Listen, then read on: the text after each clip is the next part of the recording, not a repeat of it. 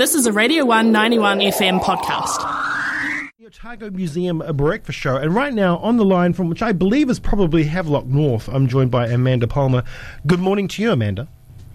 Good morning, kia ora. How are we today?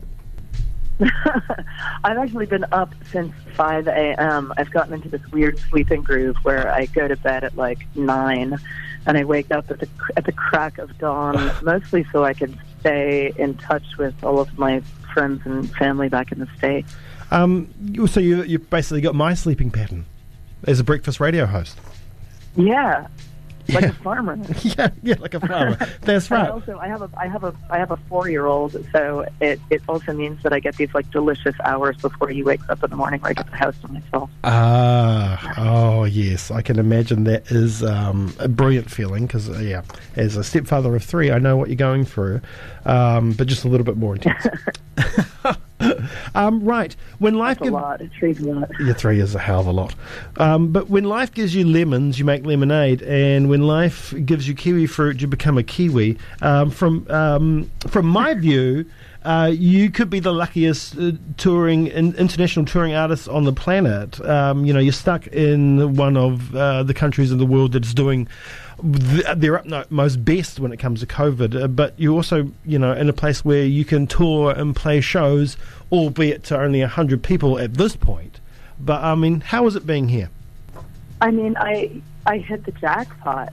I mean, you, you, you said it right. I I was on a world tour that started uh, well over a year ago, and you know, I was playing massive theaters all over the planet.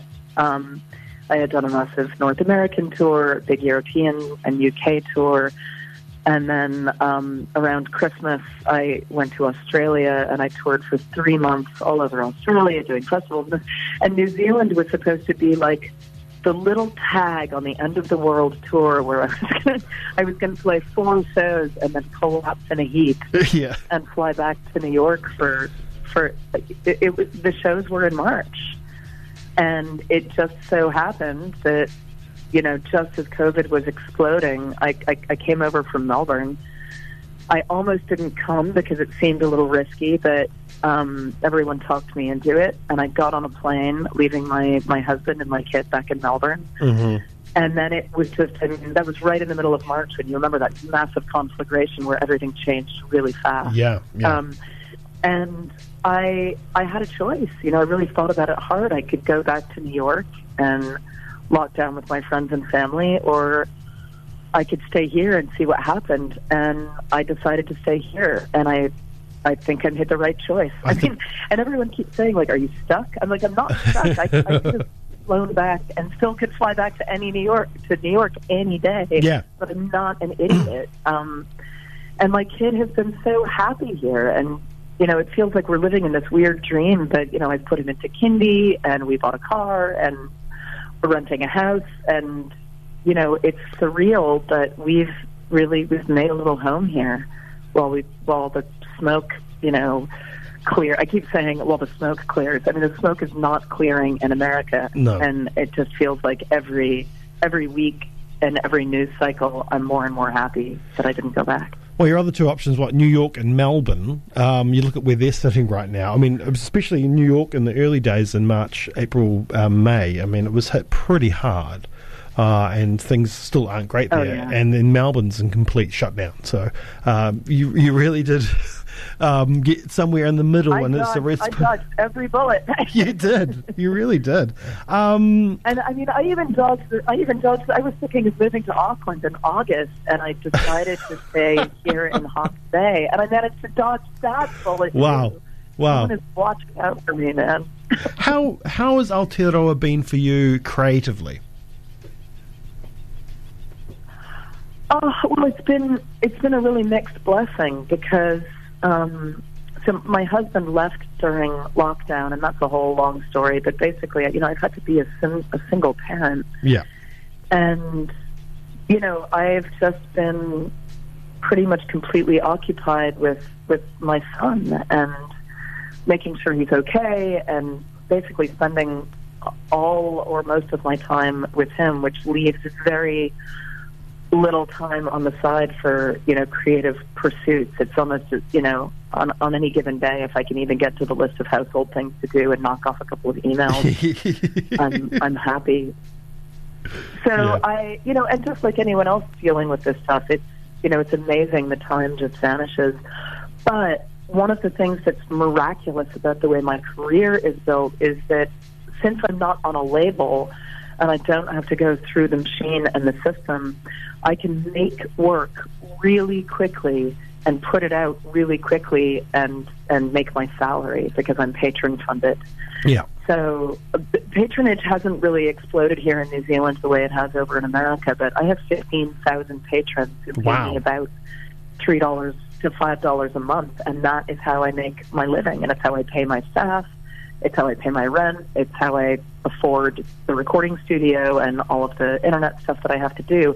And it's incredible. And so when I get a little idea, like doing a cover song, you know, with a collaborator, I can just go in, I can rent an expensive studio, I can hire an arranger.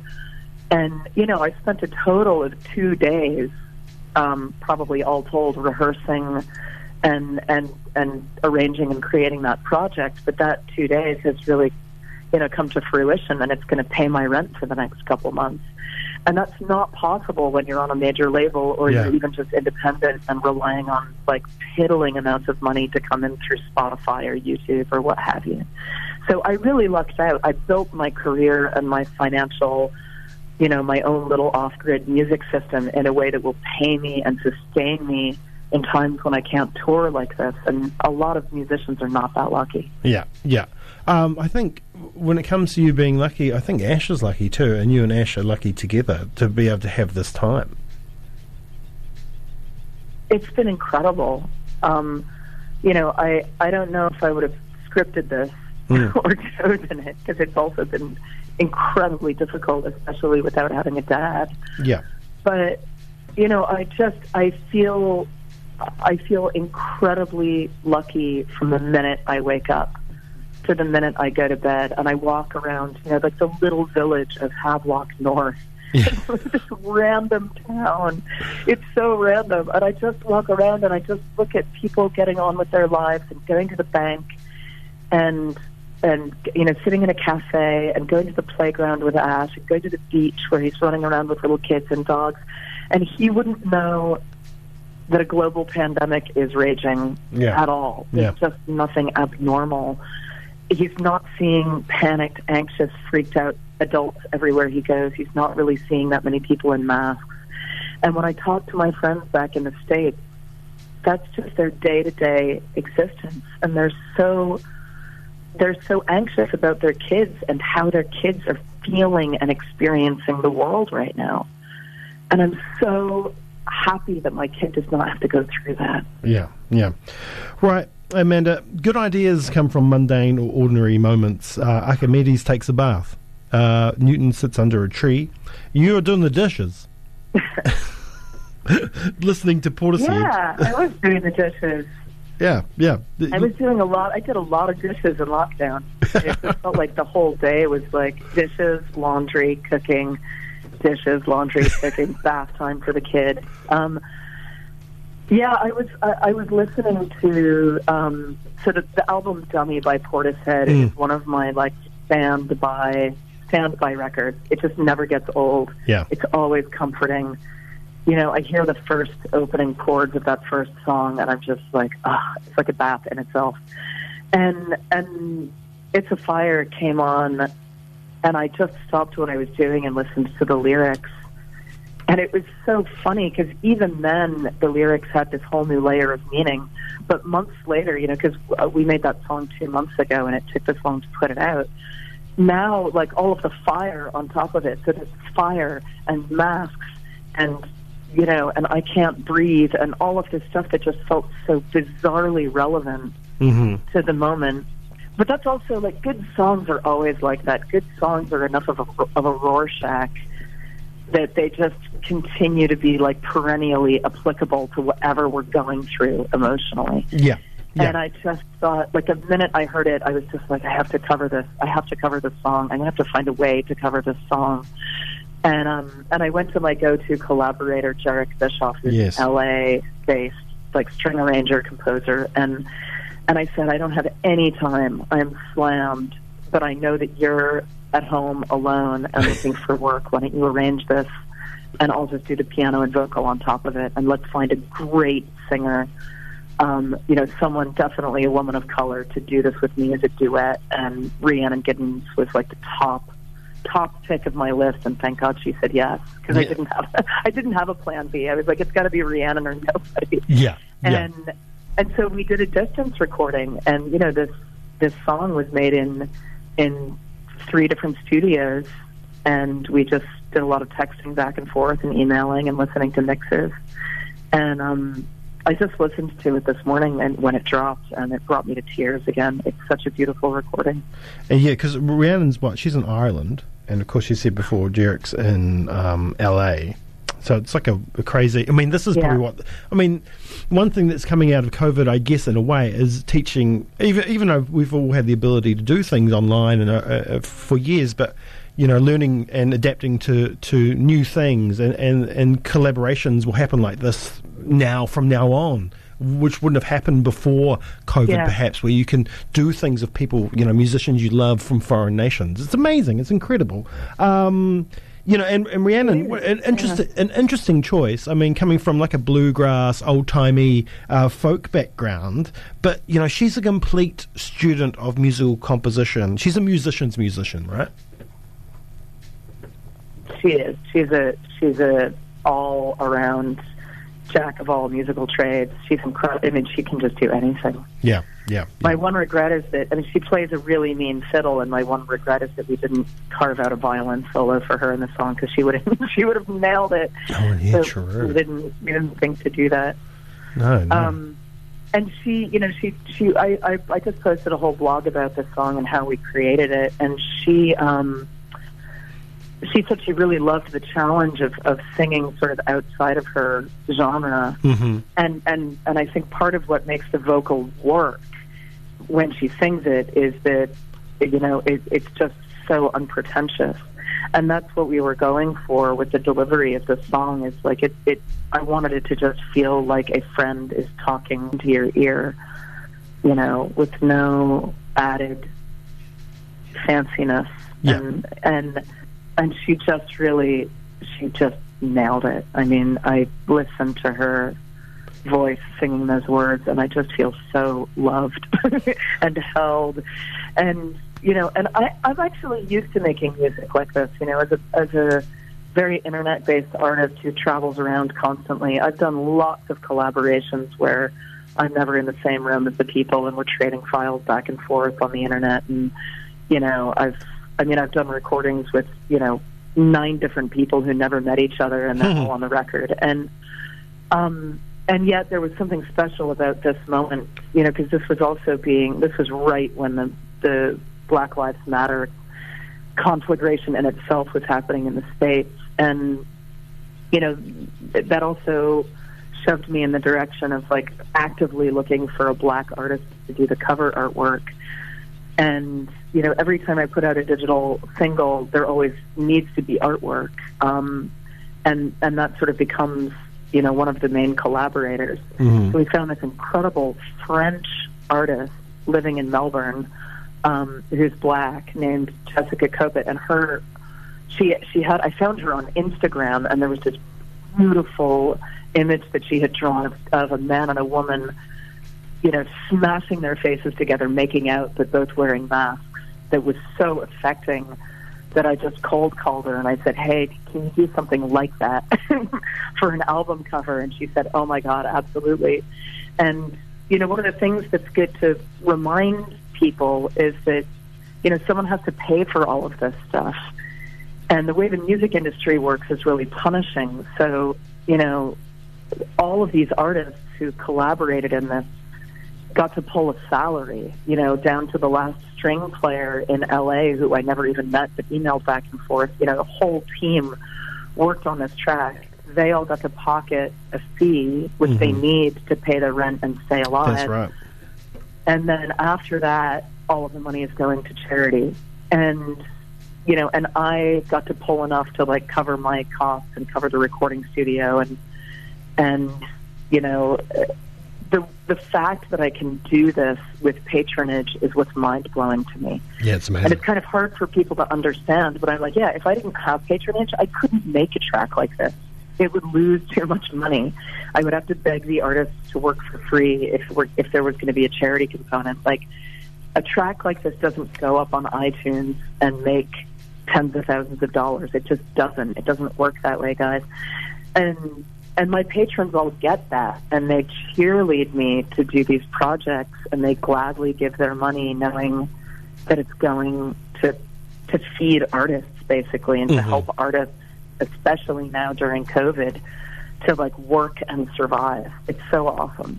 Well, I, I best point out that the the lyric that really struck you was "I can't breathe through this mask," and the "I can't breathe" thing, of course, um, stems from Eric Garner. Um, from back in 2014, who was selling cigarettes on the street corner at NYC and was choked to death by uh, a police officer whilst being Yeah. surrounded by many more police officers, um, which I guess has been echoed since. Uh, and certainly wasn't the first time it happened e- e- either, but it really did start a movement, uh, and we remember that movement from then, and, and, and it has been going on uh, ever since, and revamped this year, of course, um, by the other losses as well. Plus, there's that like, the bit about the mask. So it, you- that's how these two things have come together in time. Um, and so all Yeah. pros. Yeah. Oh, sorry. Go on. Well, I was just going to say, you know, one interesting fact there is that, you know, that lyric moved me. Uh, you know, whatever that dish doing moment was probably back in in late April, early May, and I have to say, I think if I were doing that dish now and listening to the song, I I, I would be too afraid to cover it Yeah. with a lyric like that because back then it was before masks were politicized in America. And I remember like the growing politiz- you know, politicization of those masks. And, you know, as I was working on this project, I was like, oh my God, are people going to think that we're actually saying, I can't breathe through this mask, as in, take it off me? I don't Yeah. want to wear it. 'Cause, Yeah. Oh my God. that is not a message I want to put out. That's right. That's, But you know, that's it's also why the artwork was so es- essential. I mean, the artwork um, you can see it up online on the on the Bandcamp where you can download the track. It's beautiful, and it's It of is. me and Rhiannon looking deep into each other's eyes, grabbing each other's hands, we both wearing masks. And you know, even though I think everyone in America should be wearing a mask, it's still not necessarily comfortable. And there's just layers and layers that you could, you could just go down a rabbit hole of like infinite meaning Yes. when it comes to this song because it's so open to interpretation. Right. Um, now you are coming to Dunedin or Ōtepoti um, on the seventh of November. Um, you were originally slated to come here this month, but that's been pushed because we went back into level two and level three. Uh, and you're coming to play at, it's the first time in Dunedin, which is fantastic, and we're really, I can't wait to um, see you live. And you're coming to play at the Regent Theatre, which I know you haven't been to yet, but um, you're going to love it. It's such an amazing space. Um, so, I have only seen photographs, but it looks gorgeous. Yeah, yeah, and the acoustics, mwah, marvelous, marvelous. Um, so, what are we going to see from you? What is a typical show like these days? Uh, well, I I'll have a piano and I'll have a ukulele, and I will play songs, which is that's that's always the general that's Yes. always the general theme.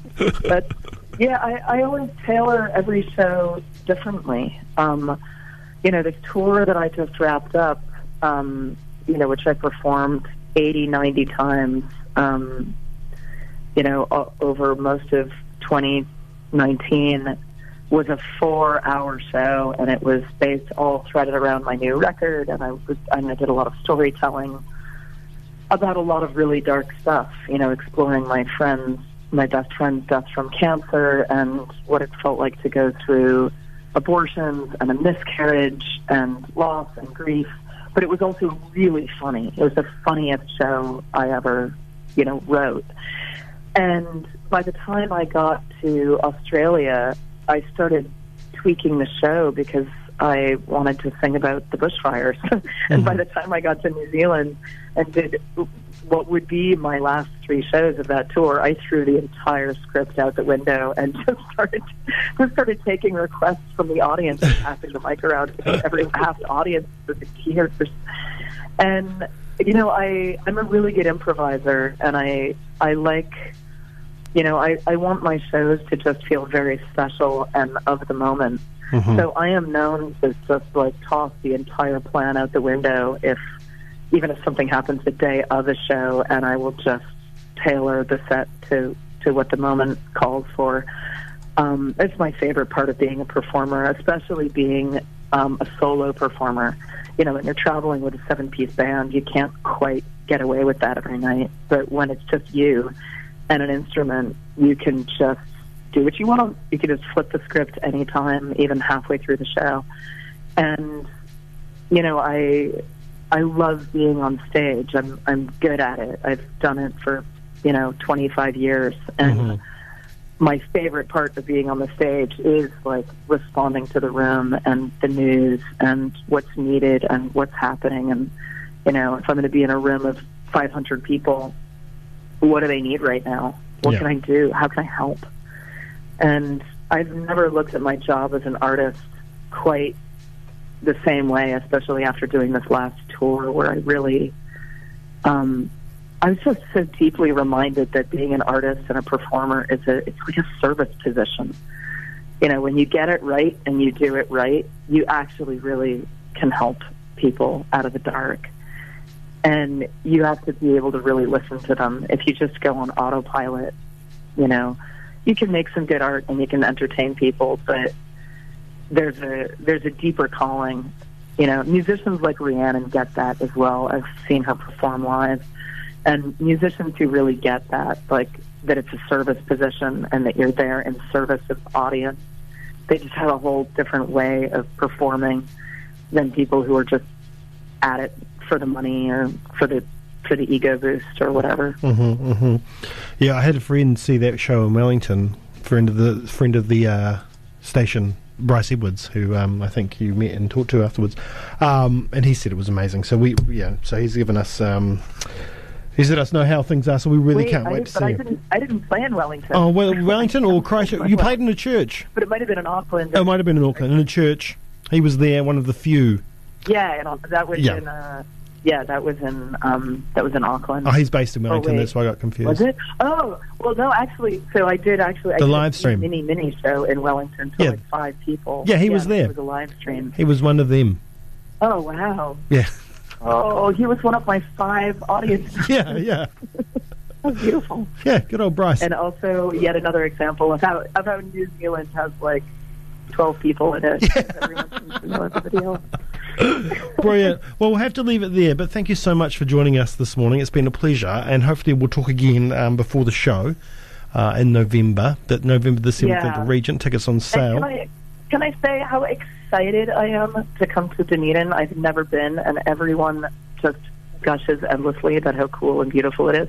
And also, I need to give a shout out to Aaron Hawkins. There's the reason I booked that show because he reached out to me over Facebook, waving his hands, going, "Hey, I'm a fan. You should come to Dunedin." And I was like, "Man, if you're asking me, I don't." I Is he's the mayor?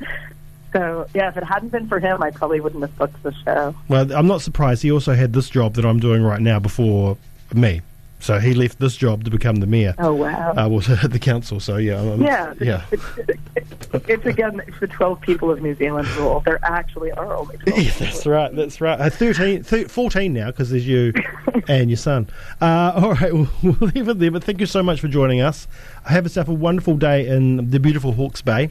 Go have some Chardonnay if that's your thing. Thank you. And you know, I also just noticed we never mentioned. I don't know if we mentioned the name of the song, but if Oh, you yeah. want to go look it up, it, it's it's called, the song is called "It's a." I'm going to play it right now. And I'm sure if you Google it or look look on my Bandcamp, you can find it pretty easily. It's also up all over social media. Yeah, so you yeah. can find it if you look up my name. Or I'm going, I'm going to play it right now. Thank so you it's so all much for having me. Oh, you're more than welcome. You're more than welcome. Have a wonderful day, and we'll talk again. Cheers.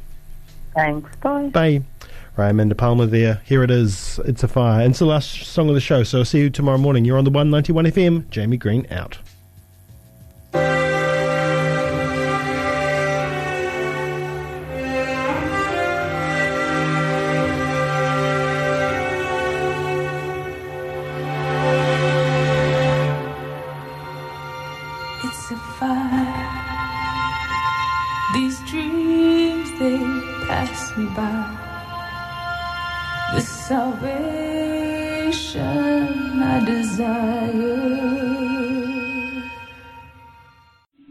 For listening to a Radio 191 FM podcast. There are heaps more at r1.co.nz.